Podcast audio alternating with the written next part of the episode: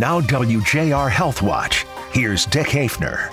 With snow and ice, slip and fall season means wrist injuries, or what the doctors call foosh. Fall um, on outstretched hand, foosh, F-O-O-S-H. Dr. Charles Day is Executive Vice Chair of Orthopedics at the Henry Ford Health System, and he knows what's coming. Slip and fall foosh injuries. It could be just outside your front door, it could be on your porch, anywhere in your driveway.